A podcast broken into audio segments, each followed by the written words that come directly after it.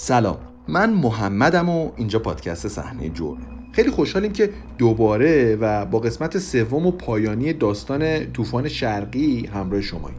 جا داره از اون دسته از دوستانی که ما رو معرفی می‌کنن و تو صفحات شخصیشون استوری می‌کنن تشکر ویژه‌ای داشته باشیم و از سایر همراهانمون هم تقاضا داریم که ما رو کماکان به دیگران معرفی کنن. ما همچنان برای شناخته شدن به معرفی از طرف شما به دیگران نیاز داریم. حالا از طریق هر رسانه‌ای که دارید توییتر، اینستاگرام یا هر رسانه دیگه که در اختیارتون هست حتما ما رو به دیگران معرفی کنید. سایر دوستانم اگر بخوان به شکل دیگه ما رو حمایت بکنن صفحه هامی باشه پادکست صحنه جرم یکی از بهترین مکانها برای انجام این فعالیت. خیلی متشکر و ممنون از همراهی شما و بدون هیچ مقدمه اضافه ای میریم سراغ قسمت پایانی داستان سریالی.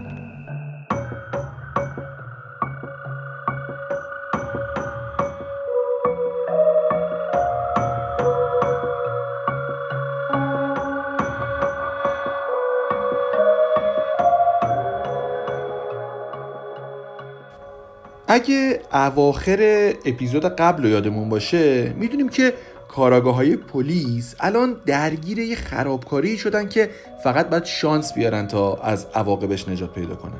خرابکاری که اگه گندش در بیاد چنان رسوایی دامن کاراگاه های پرونده و رئیسشون آقای کانگ دایوون رو می‌گیره که حالا حالاها باید در موردش جواب پس بدن و تو شرمندگیش بمونن. ماجرا از این قراره که مزنون به قتلای فجیع اخیر از دستشون در رفت و نمی‌دونن کجا رفته. عملا گمش کردن. این چیزیه که کانگ دایوون دیگه پذیرفته و همونجا وسط خیابون زیر اون بارون شدید میفته رو زمین و دراز می‌کشه و ناامیدانه به 4 5 ساعت بعد فکر می‌کنه که قراره با چه کابوسی مواجه بشن. پارک میرسونم که همون کاراگاهیه که یه تو که پا بیرون رفته بود و متهم و تنها گذاشته بود وضعیت روحی و روانی جالبی نداره. حتی تصاویر دوربینای مداربسته که از فرارش گرفته شده نشون میده که یونگچول پا برهنه داره از ایستگاه پلیس می‌زنه بیرون. ولی کسی که از کنارش رد میشه داره با موبایل حرف می‌زنه و خیلی توجهی به این موضوع نداره و یو یونگچول هم خیلی خونسرد از کنارش رد میشه و میپیچه میره. یعنی تقریبا میشه گفت تو اون مقطع یه بیتوجهی عمومی تو ایستگاه پلیس جنوبی سئول حاکم بوده. کانگ دایوون رئیس پلیس گشتی سئول بعد از اینکه زیر بارون ناامید دراز کشیده بود بالاخره به خودش میاد و تصمیم می‌گیره همه گروه گشتی زیر مجموعه خودش رو بیاره کف خیابونا. الان 20 تاشون بیشتر شیفت نیستن ولی با توجه به استراری بودن شرایط دستور میده تا 80 افسر پلیس دیگر رو هم نصف شب خبر کنن و یه عملیات جستجوی گسترده رو ترتیب بدن. گروه تمام شب و دارن دنبال یویونگ چول میگردن. البته خیلی گیجن و نمی‌دونن که از کجا باید شروع کنن یا کجا رو بگردن. آخه باید به این موضوع توجه داشته باشیم که 80 درصدشون تو همین نیم ساعت پیش زیر پتو داشتن خور و پف می‌کردن. اما حالا زیر بارون و با یه یونیفرم خیس و سنگین دارن دنبال سوزن تو انبار کاه میگردن. افسرهای پلیس همه خیابونای اصلی و فرعی و کوچه های بنبست منطقه رو میگردن. اما دریغ از کوچکترین اثری از یویونگ چول اونا اگه امشب و تو این خیابونا و کوچه ها پیداش نکنن فردا دیگه باید تو سئول ده میلیون نفری دنبالش بگردن. حتی فکرش هم تن بدن کاراگاه پلیس و رئیسشون کانگ دایوون رو میلرزونه. ولی اتفاقی که نباید بیفته افتاده و این شب جهنمی بدون پیدا کردن مزنون فراری واسه پلیس کابوسوار تموم میشه. اما بریم ببینیم که یو یونگ چول کجاست. چول الان تو آپارتمان خودش و مادر و خواهرش هم صدا کرده اومدن پیشش. بعد از یه صحبت فوری فوتی با مادر و خواهرش هم لباساشو عوض می‌کنه و چکش و چاقو و قیچی و پتک و بیل و کپی فیلمی که پلیس از طریق دوربین مداربسته صحنه جرم چهارم تو هیهوا دونگ ازش منتشر کرده بود و می‌ذاره توی کیسه مشکی بزرگ و میندازه توی یکی از سطلای زباله منطقه و از محل دور میشه. ساعت 11 شب و رئیس دایوون تو اوج ناامیدی یه فکری به سرش می‌زنه و تصمیم می‌گیره بره پیش دادستان منطقه. آقای لی گیونسوک و یه درخواست ویژه ازش بکنه. دایوون رئیس پلیس گشتی سئول به آقای گیونسوک دادستان میگه قربان. لطفا اسناد مربوط به آزادی یویونچول رو امضا کنید. چون به نظر نمیاد مزنون دستگیر شده ربطی به قتل اخیر داشته باشه.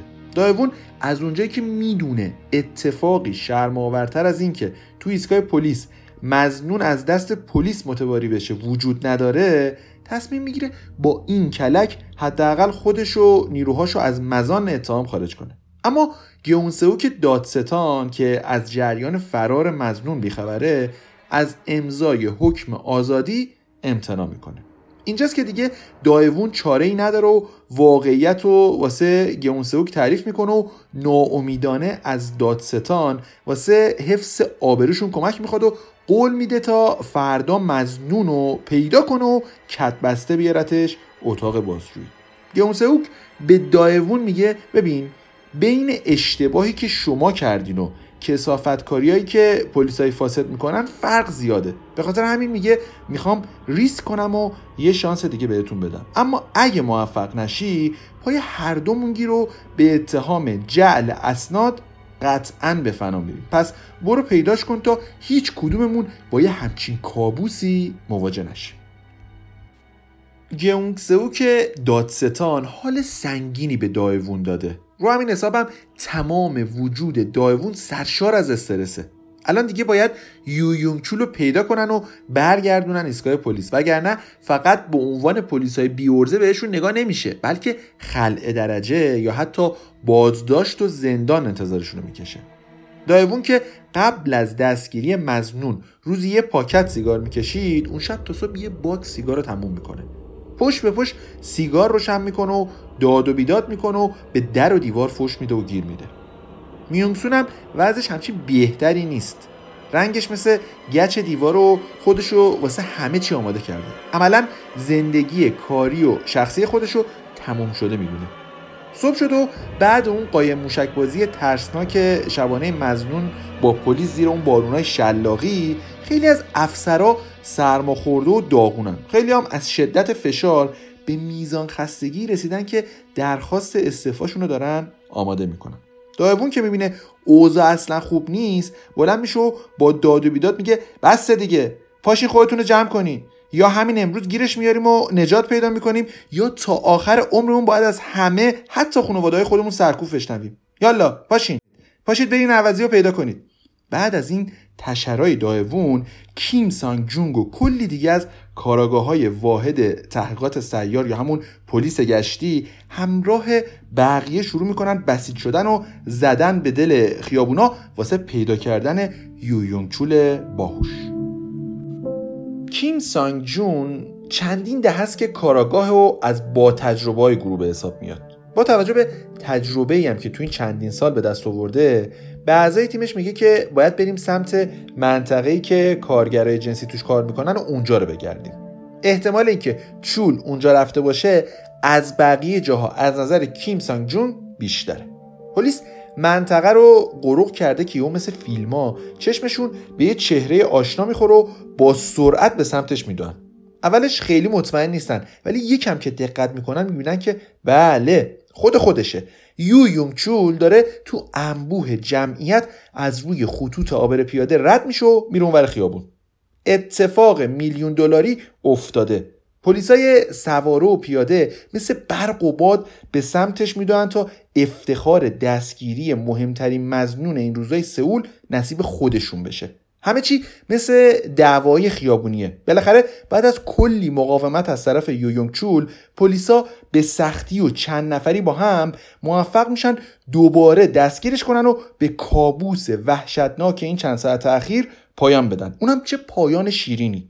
پایانی به شیرینی برگشتن کاراگاه های ایستگاه پلیس تحقیقات ویژه سیار به زندگی شرافتمندانه.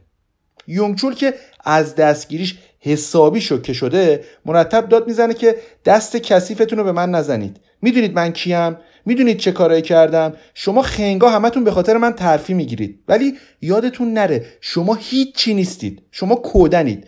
باهوشه توی این ماجرا منم. همینجوری داره به افاظاتش ادامه میده که با یه تودهنی سنگین بالاخره ساکت میشه و فرارش فقط چند ساعت دووم میاره. حالا دیگه قطعا مثل سری قبل نمی‌تونه از دست پلیس در بره. چون نه دیگه بین کاراگاه ها شکی وجود داره که یو یونگ چول قاتل مورد نظرشونه نه دیگه قصد دارن که ازش چشم بردارن تا مثل دیشب بزنه به چاک. شکار افتاده تو تله و راه نجات هم نداره.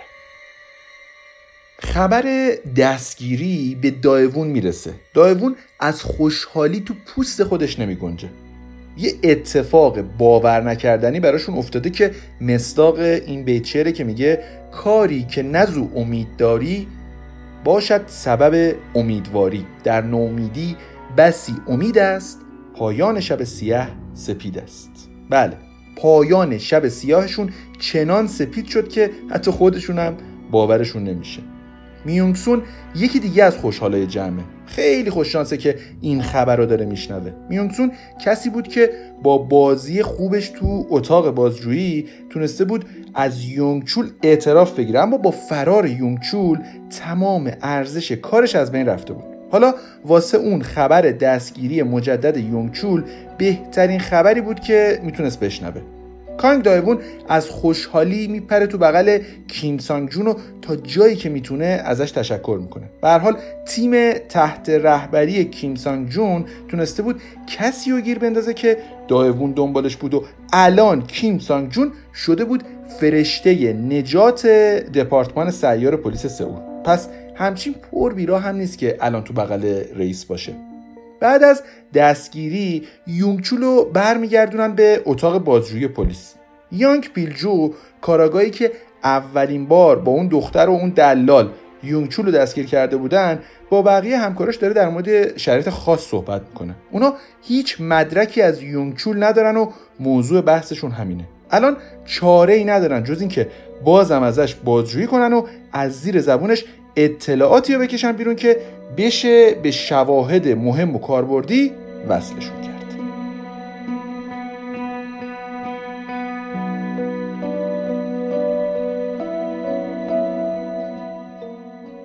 بازجویی دوباره شروع میشه. اولین جمله ای که از زبون یونگچول بیرون میاد اینه که ممنونم که دستگیرم کردید. چون اگه آزاد میموندم دوباره قطعا صد نفر دیگر رو میکشتم. حرفاش یه مدلیه که معلوم نیست راست میگه دروغ میگه یا می‌خواد بره تو مخ پلیس. خلاصه معلوم نیست چه مرگشه. با خانم کیم هیسوک تماس می‌گیرن و ازش می‌خوان سریع خودش رو به ساختمون واحد تحقیقات سیار برسونه البته نه اون خانم کیم رئیس پلیس سئولا خانم کیم تحقیقات صحنه جرم گوگیدونگ خانم کیم هم وقتی می‌فهمه ماجرا چیه علا رقم بارون شدید خیلی سریع خودش رو میرسونه. اسامی انقدر شبیه به همه که من سعی می‌کنم عناوینشون رو مرتب بهتون بگم. ولی خیلی خودتون رو درگیر اسامی نکنید. با داستان بیا جلو خیلی بهتره. خانم کیم باید اظهارات یونچولو در مورد قتلای اول که تو گوگیدونگ اتفاق افتاده بود میشنید و تایید می‌کرد. وقتی یو یونگچول چشمش می‌خوره به خانم کیم عصبی میشه و داد می‌زنه که این کیه؟ این زنه اینجا چی می‌خواد؟ اصلا چرا این زنی که اینجاست؟ تا موقعی که این زنی که اینجا باشه من حرف نمی‌زنم. شرایط طوریه که واسه پلیس چاره باقی نمیمونه و خانم کیم مجبور میشه از اتاق بازجویی بزنه بیرون. ولی هنوز از پشت شیشه می‌تونه صحبتهای مزنون رو بشنوه. از اون طرف هم یونگچول آروم میشه و همکاری و با افسرهای پلیس و کاراگاه ادامه میده. نقاشیهایی که یونگچول از صحنه جرم اول می‌کشه خیلی دقیقن. حتی جای بعضی از وسایل خونه و دکور توی خونه و جای قرار گرفتن اجساد قربانی ها رو به حدی دقیق میگه که اگه صحنه جرم همین الان جلوت بود نمی‌تونستی دقیق بگی. به هیچ عنوان نمی‌تونه کسی که توی این صحنه جرم حضور نداره اینقدر دقیق به جزئیات اشاره کنه. پس هیچ جای شکی واسه پلیس باقی نمی‌ذاره که قاتل خود خودشه.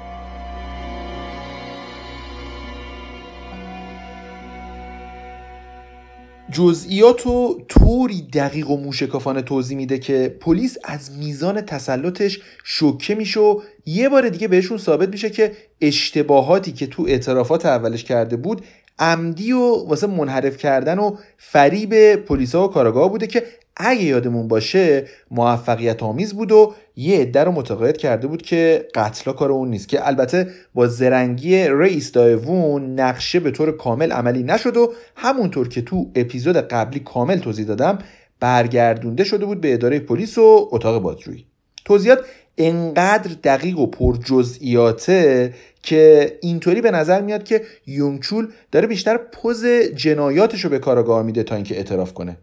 مثل اکثر قاتلای زنجیری که خیلی با خودشون حال می‌کنن و دوچار خود بزرگ بینی و خود برتر بینیان یونگچول هم با یه همچین دماغ پربادی از جنایتاش میگه و از ترس و تعجب پلیسا و کارگاه ها کیف می‌کنه.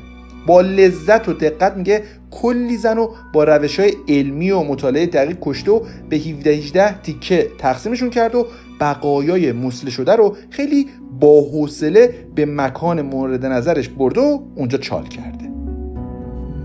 چیزایی که تعریف می‌کنه انقدر عجیب و دور از ذهنه که بازم یه چند نفری بهش شک می‌کنن. البته شکشون خیلی سریع به تعجب تبدیل میشه. چون طوری که یونگچول از خودش تعریف می‌کنه و رفتار می‌کنه این مدلیه که احساس می‌کنه خداست. یا دیگه کم کم همتیمی خداست و کاری که کرده درست بود و قربانیاش مستحق همچین خشونت اوریانی بودن. خب وقتی کسی اینقدر عمیق احساس خدا بودن بکنه دیگه شکی به دلش واسه کارهایی که داره می‌کنه راه نمیده و قدرتی که برای خودش با این طرز فکر ایجاد می‌کنه احتمال انجام هر کاری رو واسه آسون می‌کنه.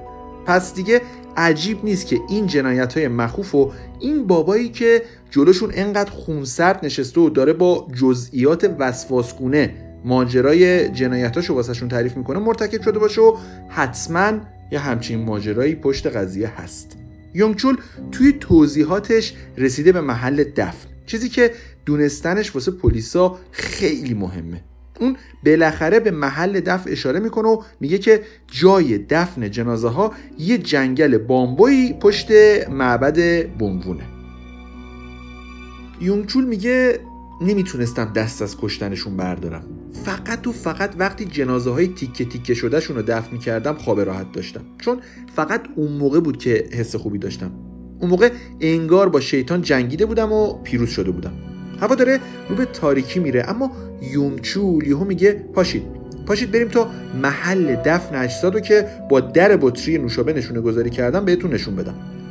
پلیس تیم تحقیقات صحنه جرم و آماده می‌کنه و دست به کار میشن.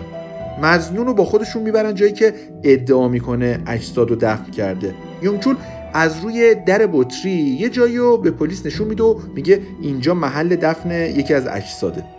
پلیس و تیم تحقیقات هم شروع می‌کنن به کندن زمین.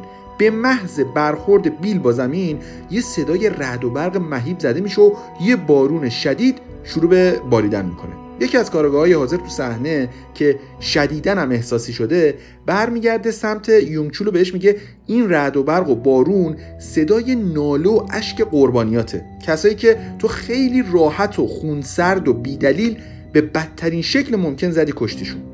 تو همین اینم بقایای قربانی دفن شده تو محل معرفی شده از طرف یونگچول پیدا میشه و ماجرا وارد فاز جدیدی میشه. الان ماجرا کاملا فرق کرده و عمومی شده. رسانه ها از وجود قاتلی مطلع شدن که مزنون به 20 جنایت فجیه تن قاتل یک کاور بارونی زرد رنگ و یه ماسک آبی و رسانه ها با دوربیناشون لحظه به لحظه حرکاتش رو شکار می‌کنن.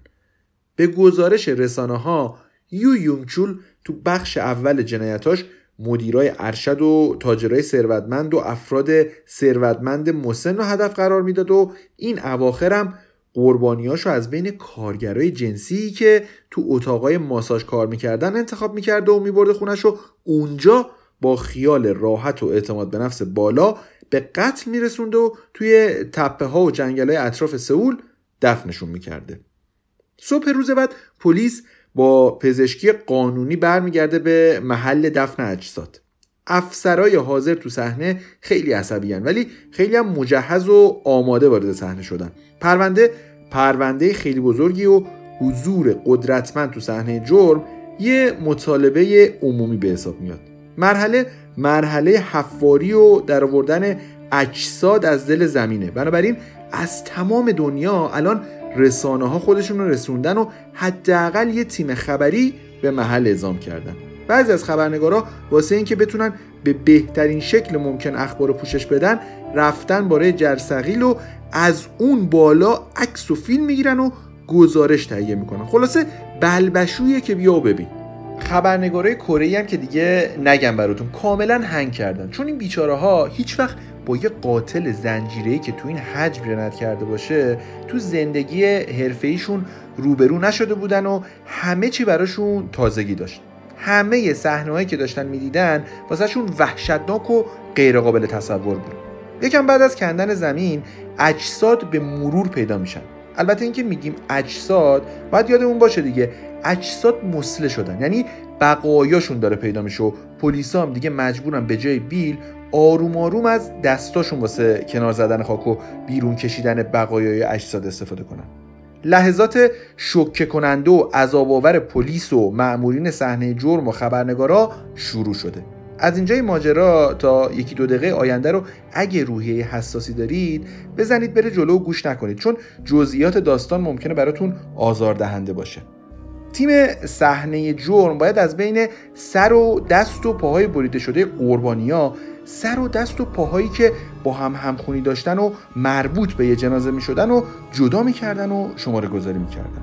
قفسه سینه شماره دو باید می‌رفت و کنار دستای شماره دو قرار می‌گرفت. بعد باید دنبال پاهاش میگشتن و آخرش هم سرش رو بهش تطبیق می‌دادن و در نهایت هم با کنار هم گذاشتن بقایای اجساد شرایط رو واسه پیدا کردن هویت قربانی فراهم می‌کردن. هر قربانی تقریبا 18 تیکه شده بود و سر و اعضای بدن و مفاصلشون با دقت خاصی بریده شده بودن. پیدا کردن و کنار هم گذاشتن قسمت های مسله شده کار وحشتناکیه که تصویرش تا آخر عمر تو ذهن تیم عملیاتی صحنه جرم پلیس سئول یا هر جای دیگه دنیا باقی میمونه. اونا به واسطه ماهیت شغلشون موظف به کاری هستن که انجام دادنش به شدت آزاردهنده است. ولی چاره ای ندارن و باید تا پیدا شدن تک تک اجساد ادامه بدن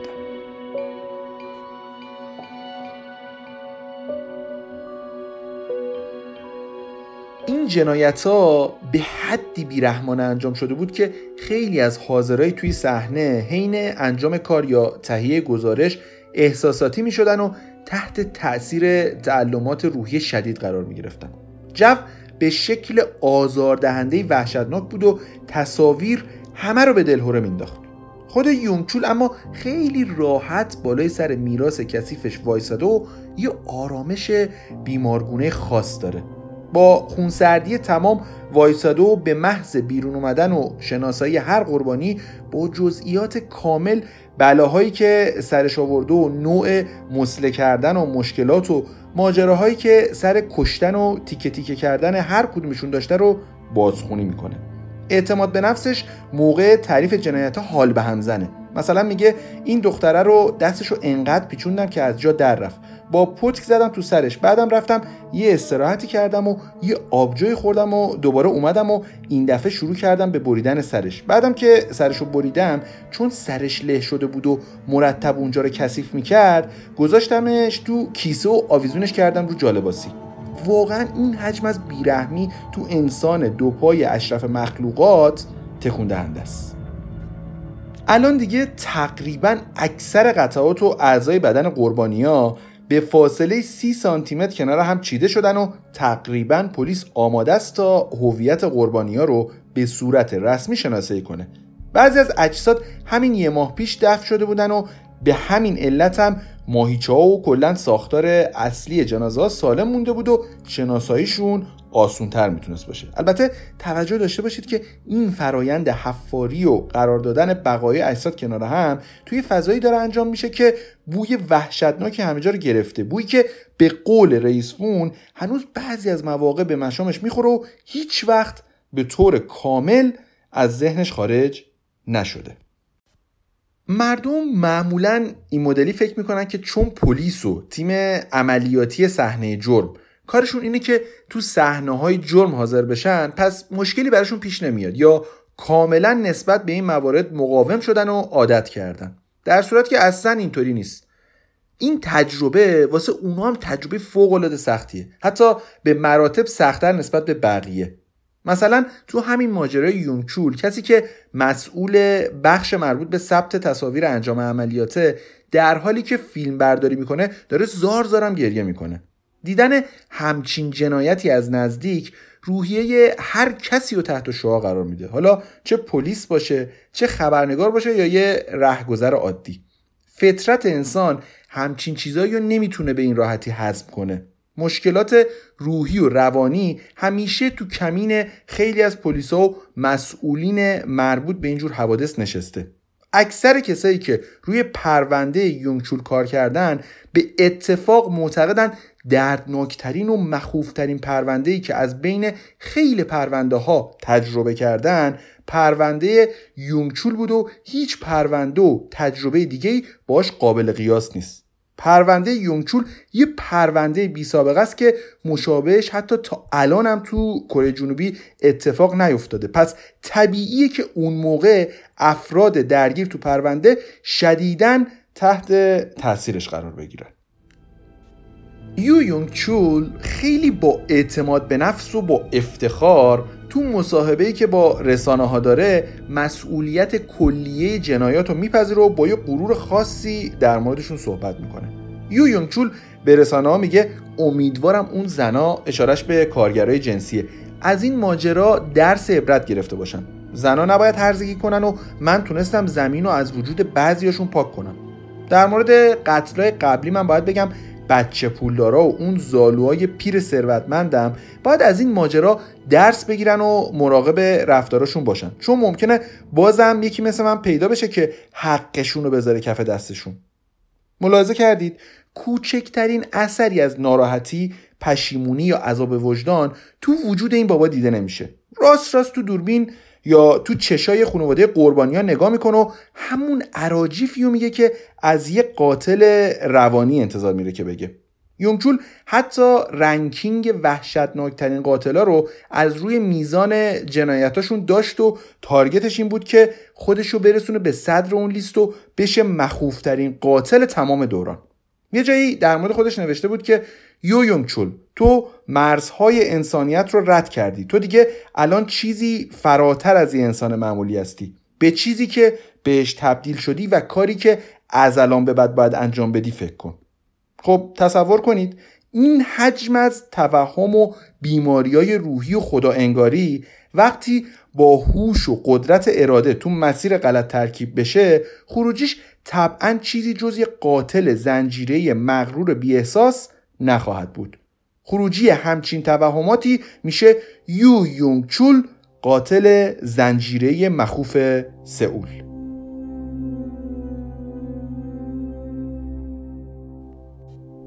پلیس دیگه با مرتب کردن بقایای جنازه ها باید واسه شناسایی قربانی ها کار کلید بزنه. واسه این کارم از اثر انگشت قربانی ها باید استفاده کنه. ولی تو این پرونده اثر انگشت شسته رفته وجود نداره. پس شناسایی از طریق اثر انگشت تقریبا غیر ممکنه.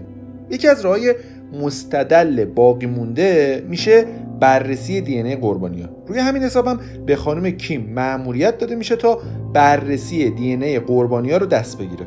خانم کیم اما تسلیم نمیشه و سعی می‌کنه اول تمام تلاش خودش رو واسه گرفتن اثر انگوش از قربانی انجام بده و اگه نشد بره سراغ پلنهای بعدی. اون 15 روز درگیر انجام این کار میشه. تصورشو بکنید 15 روز تحمل بوی تعفن و یادآوری صحنه جرم و تصویرسازی جنایت ها و تجسم قربانی ها و یه محیط کار وحشتناک. به نظرتون چقدر می‌تونه سخت باشه؟ تصورش هم تن آدم رو میلرزونه. خانم کیم اما سعی می‌کنه شانس خودش رو امتحان کنه و از دستای قطع شده قربانیا تا حد امکان اثر انگشت بگیره. همکاراش خیلی موافق نیستن و بهش میگن که دیدی که انگشتا چطوری خودتو اذیت نکن. چیزی از این انگشتا در نمیاد. ولی باز خانم کیم پافشاری می‌کنه و امیدواره بتونه به این نتیجه برسه. خانم کیم میگه بعد از 15 روز حتی از دست و انگشت خودم هم میترسیدم و حالم به هم می‌خورد. کاملا از نظر روانی داشتم از هم میپاشیدم. هر باری که می‌خواد سعی کنه که اثر انگشت بگیره وضعیت این مدلیه که یه مایعی که مربوط به فساد ناشی از مراحل تجزیه شدن جنازه است از انگشتا چکه می‌کنه و کارو خراب می‌کنه. خانم کیم هم هر بار انگشت رو پاک می‌کنه و دوباره تلاش می‌کنه. بعد از کلی تلاش خسته کننده نهایتش فقط می‌تونه از یه انگشت اثر انگشت بگیره. اثر انگشتی که خانم کیم برای گرفتنش 160 بار تلاش می‌کنه و بالاخره تو بار 161 موفق میشه اثر انگشت رو بگیره. خانم کیم میگه که بعدا همکاران بهم گفتن که رفتارم طوری شده بود که انگار تلسم شده باشم. مرتب با قربانی ها حرف می‌زدم و کارهای عجیب غریب می‌کردم. اونم تو شرایطی که نه اون موقع متوجه این موضوع بودم نه الان چیزی از این رفتارم یادم میاد. اینجوری بود که بعد از روز 15 هم دیگه دونه دونه از همه قربانی ها اثر انگشت می‌گیره و یه موضوع غیر ممکن و ممکن می‌کنه. خانم کیم خودش اعتقاد راسخ داره که تنها نبود و قربانیام تو این مسیر کمکش کردن.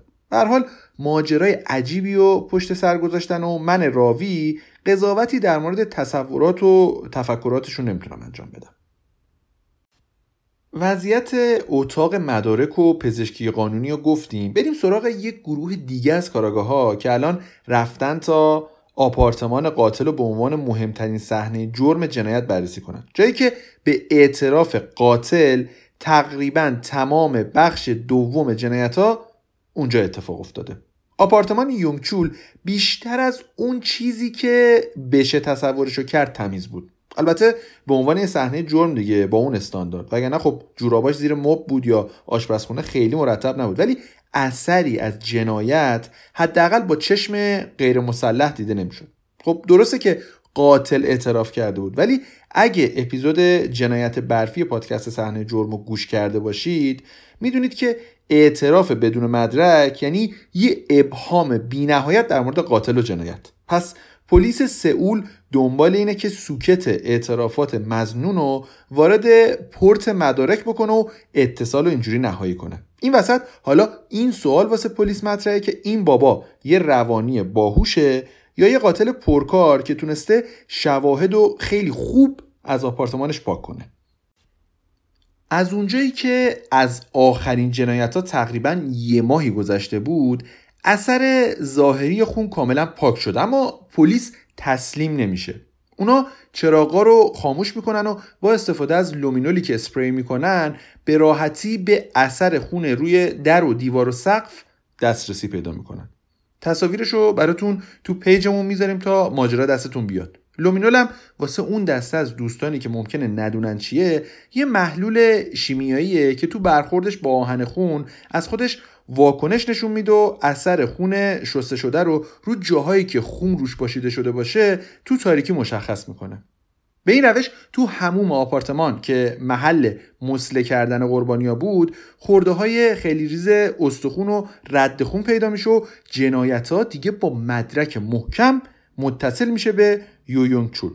یه سوال مهم دیگه هم که واسه پلیس مطرحه اینه که چرا موهای قربانیا با کش بسته شده بود و اون مدلی دفن شده بود که شواهد صحنه جرم و تار موهای پیدا شده و البته اعترافات یونگچول به این سوال مهمم پاسخ میده. یونگچول بعد از اینکه سر قربانی ها رو میبریده موهاشون رو با کش میبست و از موهاشون به دسته دستمال توالت آویزون می‌کرده. تا خون موجود تو سرشون به طور کامل تخلیه بشه و فرایند انتقال اجساد به محل دفن و آسون تر بکنه. بعدم که سرا رو با همون کشایی که موها رو باشون بسته بود دفن می‌کرده.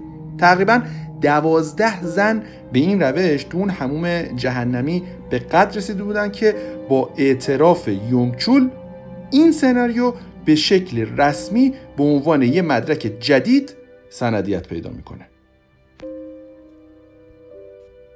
بین وسایلی که پلیس پیدا می‌کنه یه دفتر نقاشی خاص هم پیدا میشه. البته تو بعضی از منابع میگن این دفتر نقاشی و خبرنگارایی که با رشوه به پلیسا مخفیانه وارد صحنه جرم شده بودن پیدا می‌کنن. ولی این مهم نیست. مهم محتوای دفترچه نقاشیه. حالا این نقاشی چیه که وارد روایت ما شده؟ اولین نکتهش اینه که این نقاشی ها خیلی ماهرانه کشیده شده بود که نشون از استعداد زیاد یونگچول تو نقاشی بود. ولی مهم موضوع نقاشی هاست که کاملا نشون دهنده شخصیت مریض صاحب نقاشیه. مهمترین نقاشیاش که البته برخلاف بقیه نقاشیاش خیلی هم حرفه ای نیست یکی دو تا نقاشی خاصه. اما مهمترینشون نقاشیه که خودشو به دو شکل به تصویر کشیده. یه سمت شیطان و سمت دیگه یه انسان عادی که دست تو گردن شیطان کنار هم وایسادن. توش هم نوشته اون یونگ یعنی اون آدم عادی یه احمقه. پایینش هم نوشته من چند تا شخصیت دارم. چیزی که دیگه ما الان توی داستان و بعد از روایت تقریبا سه قسمت کاملا بهش پی بردیم اما آلت قتاله جنایت ها که تو سر قربانی فرود می اومد چی بود؟ بر اساس اعترافات یویونگ چول پلیس یه پتک تو نزدیکی محل زندگی یونگچول پیدا می‌کنه ولی بعدا وکیل یونگچول ادعا می‌کنه که این اعتراف به زور از موکلش گرفته شده و اون پتک متعلق به موکلش نیست. پس پلیس واسه اینکه ثابت بکنه که این همون آلت قتاله مرموزه دنبال دی یا باقی مونده خون روش باید بگرده. تو مراحل اولیه تحقیق یونگچول اعتراف می‌کنه شکل اولیه آلت قتاله رو واسه راحتی خودش تغییر داده بوده. یونگچول دسته پتکو کوچیکتر کرده بود تا خوش دستتر بشه و بیشتر به کارش بیاد. بنابراین این پتک شکل منحصر به فردی پیدا کرده بود و دستش با دست خود یونگچول کاملا مطابقت داشت. یه جورایی واسه خودش شخصی سازی شده بود. کاملا مشخصه که چول واسه تک تک کاراش برنامه داشته و از لحظه لحظهش لذت میبرده. طوری که اصلا تبدیل به شغل اصلی شده بوده. شغلی که مرتب توش واسه خودش هدف گذاری های جدید می‌کرد و انگیزه خودش رو واسه ادامش با تنوعی که به کارش می‌داد حفظ می‌کرد. بررسی های پزشکی قانونی نشون میده که نوع جراحات وارده روی اجساد با جراحات وارده شبیه سازی شده ناشی از آلت قتاله مکشوفه تطابق کامل داره. اما بدون دی ای یه جای کار میلنگ و نمیشه. به نتیجه قطعی رسید که این آلت قتاله همون آلت قتاله قتله سئول یا نه. اما از اونجایی که خون به محض اینکه جای میپاشه پروتئیناش سریعا شروع به لخته شدن می‌کنن و به یه ماده چسبی شک تبدیل میشه و با سابیدن و پاک کردن ساده نمیشه اثرش از بین برد. بنابراین پزشکی قانونی با جدا کردن دسته پتک سوراخ زیر پتک رو بررسی می‌کنه و چیزی که دنبالشه رو پیدا می‌کنه. کار یونگ چول دیگه به طور قطعی تمومه. مسئولیت تمام جنایت های اخیر سئول فقط و فقط با یو یونگ چولو بس. تعداد قتلایی که پلیس فعلا با سند و مدرک قطعی می‌تونه به یو یونگ چول متصل بکنه 20 فقره قتله. اما بعضی از قربانیا با ایدئولوژی یونگچول همخونی ندارن. و همین خاطر وقتی خبرنگارا ازش می‌پرسن که چرا اون زنو که نه روسپی بود نه پولدار تو این چون کشتی جوابش اینه که چون اون فهمید که من پلیس نیستم و واسه اینکه به پلیس خبر نده و شناسایی نشم مجبور شدم بکشمش. حالا چرا یونگچول خودش جای پلیس جا زده بود؟ یونگچول در کنار تمام کارهایی که می‌کرد به اخخازی از ملت هم مشغول بود. یعنی در واقع بعضی مواقع یه بج تقلبی پلیس دستش می‌گرفت و ملت رو گیر مینداخت و یه چیزی رو بهونه می‌کرد و تو نقش پلیس فاسد یه پولی ازشون می‌کند و ولشون می‌کرد. یادتونه دیگه اون زمان تو کره پلیسای فاسد از پلیسای سالم بیشتر بودن و رشوه دادن به پلیس یه چیز غیر عادی به حساب نمیومد حالا اگه مثل اون زن بیچاره که کلک یونگچولو نخورده بود شما هم گول نمیخوردی احتمالا سرنوشت بهتری از اون زن نداشتی و کارت می‌کشید به هموم آپارتمان یونگچول. بین تمام کسایی که یونگچول کشته بود برادر آقای آنجا سام هم هست که از معدود مردای کشته شده به وسیله یونگچوله. آقای سام میگه من با برادرم رابطه ای داشتم. تقریبا هر روز سر نهار میدیدمش و با هم غذا میخوردیم. اما کاری که اون عوضی با برادرم کرد طوری که اون برادرم رو کشت بیرحمانه ترین شکل ممکن بود. صورت برادرم بارها و بارها چاقو خورده بود و حتی یه جای سالم تو صورتش نمونده بود. بعدم که آتیشش زده بود و بالاتنه و پاهاش کاملا سوخته بودن. طوری که به شکل ناراحت کننده دستاش خشک شده بود و تو همون حالت مونده بود. دیگه بیشتر شبیه جونور سوخته بود تا اون چیزی که من از برادرم یادم بود.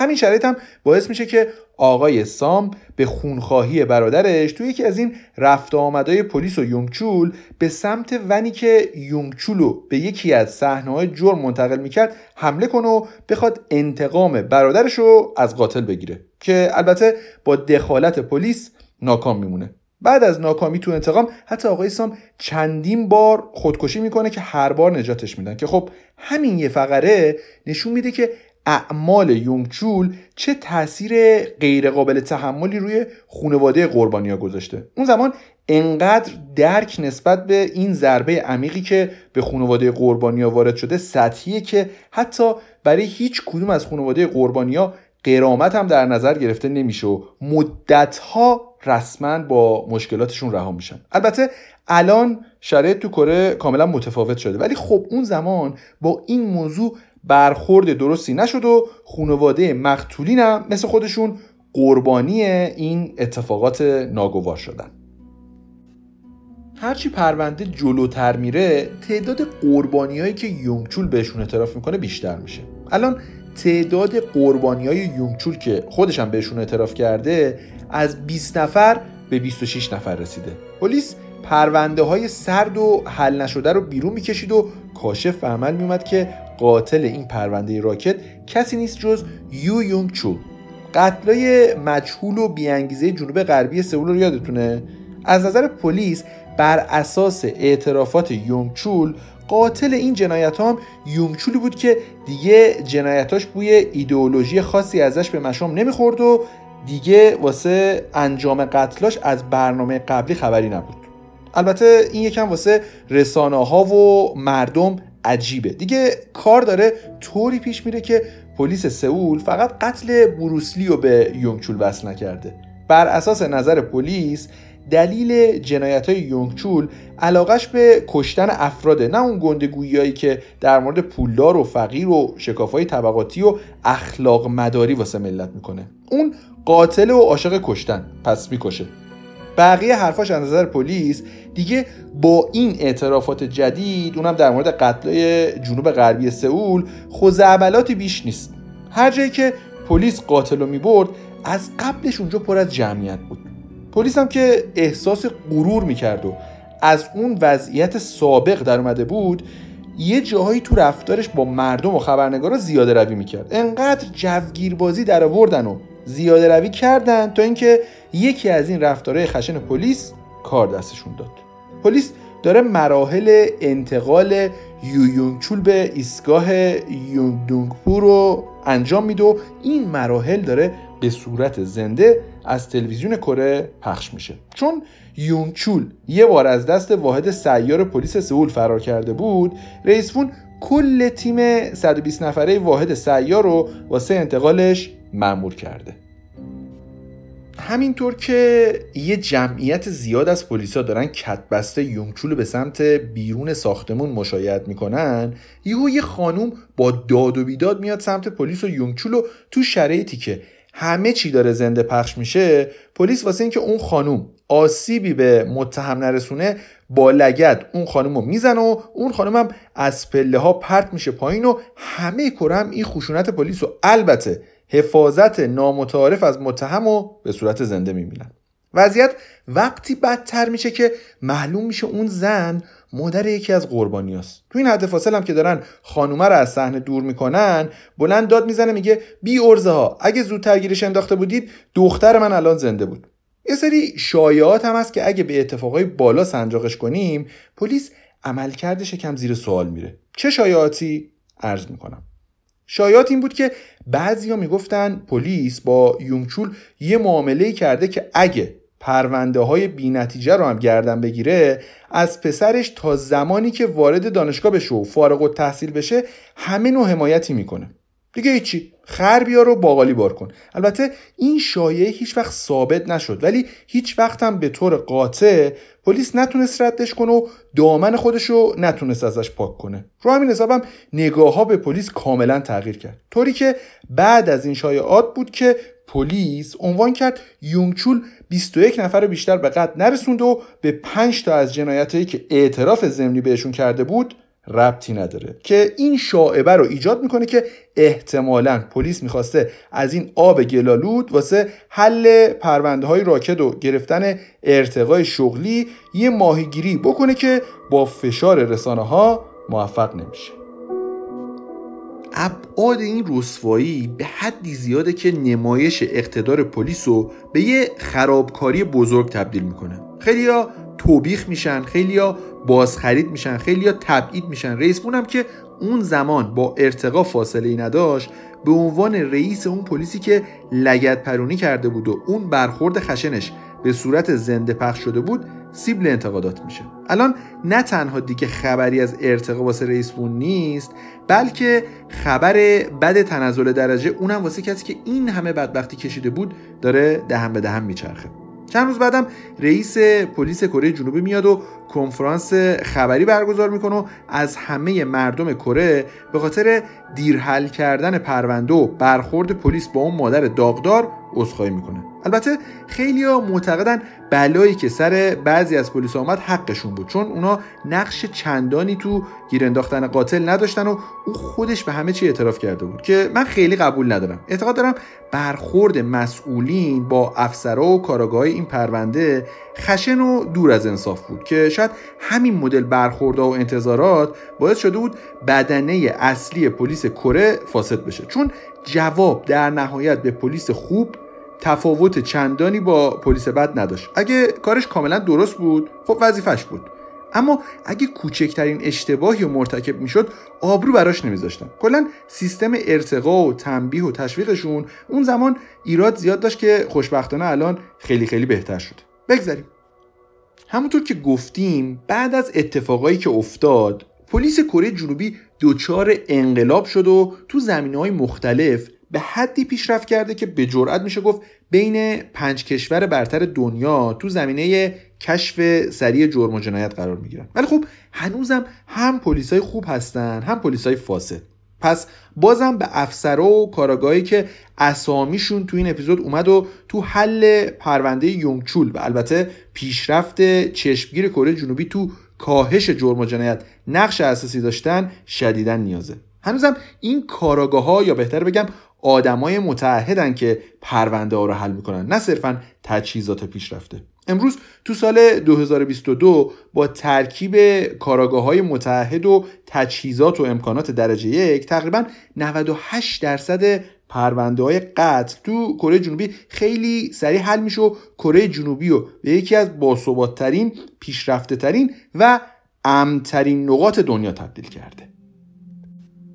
بریم ببینیم سرنوشت یونگ چول به کجا رسید. نهایتا یو یونگ چول تو سال 2004 به جرم ارتکاب به 20 جنایت کامل تو دادگاه به اعدام محکوم میشه. تو فرایند دادرسی حتی مشخص میشه که تو بعضی موارد یونگ چول اعضای داخلی قربانیاش رو هم می‌خورد و دستی تو کانیبالیزم هم داشته که میزان انزجار مردم کرو ما رو از خودش بیشترم می‌کنه. اما با تمام این موارد یونگچول از جنایت ایموندونگ تبرئه میشه و مشخص میشه قتلای جنوب غربی کره جنوبی تو سئول. البته کار یه قاتل سریالی دیگه به اسم جونگ نامگیو بوده که تو سال 2006 به وسیله پلیس سئول دستگیر میشه.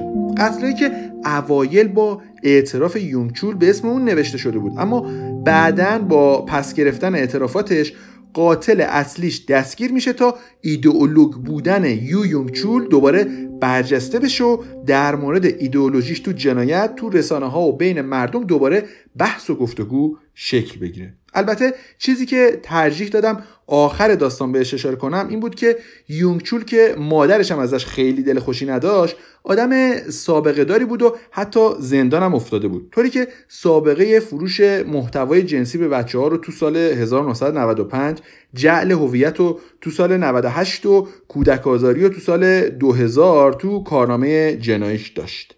یونگچول به خاطر کودک آزاریش بود که زندان رفته بود و سال 2002 هم آزاد شده بود. اما رفتنش به زندان نه تنها به اصلاحش کمکی نکرده بود بلکه سطح جرم و جنایتش به این مرحله وحشتناکی که تو این سه اپیزود روایت کردیم رسید و کارشو به حکم اعدام رسون الانم به همراه 60 محکوم به اعدام دیگه از سال 2019 منتظر تا حکم اعدامش اجرا بشه. سپاس از این بابت که با ما همراه بودید. خیلی سعی کردم قضاوت شخصی نداشته باشم و بیشتر داستان رو روایت کنم. امیدوارم این روایت رو پسندیده باشید و مورد قبولتون واقع شده باشه. تا داستان بعد و یه ماجرای پرهیجان دیگه فعلا بدرود.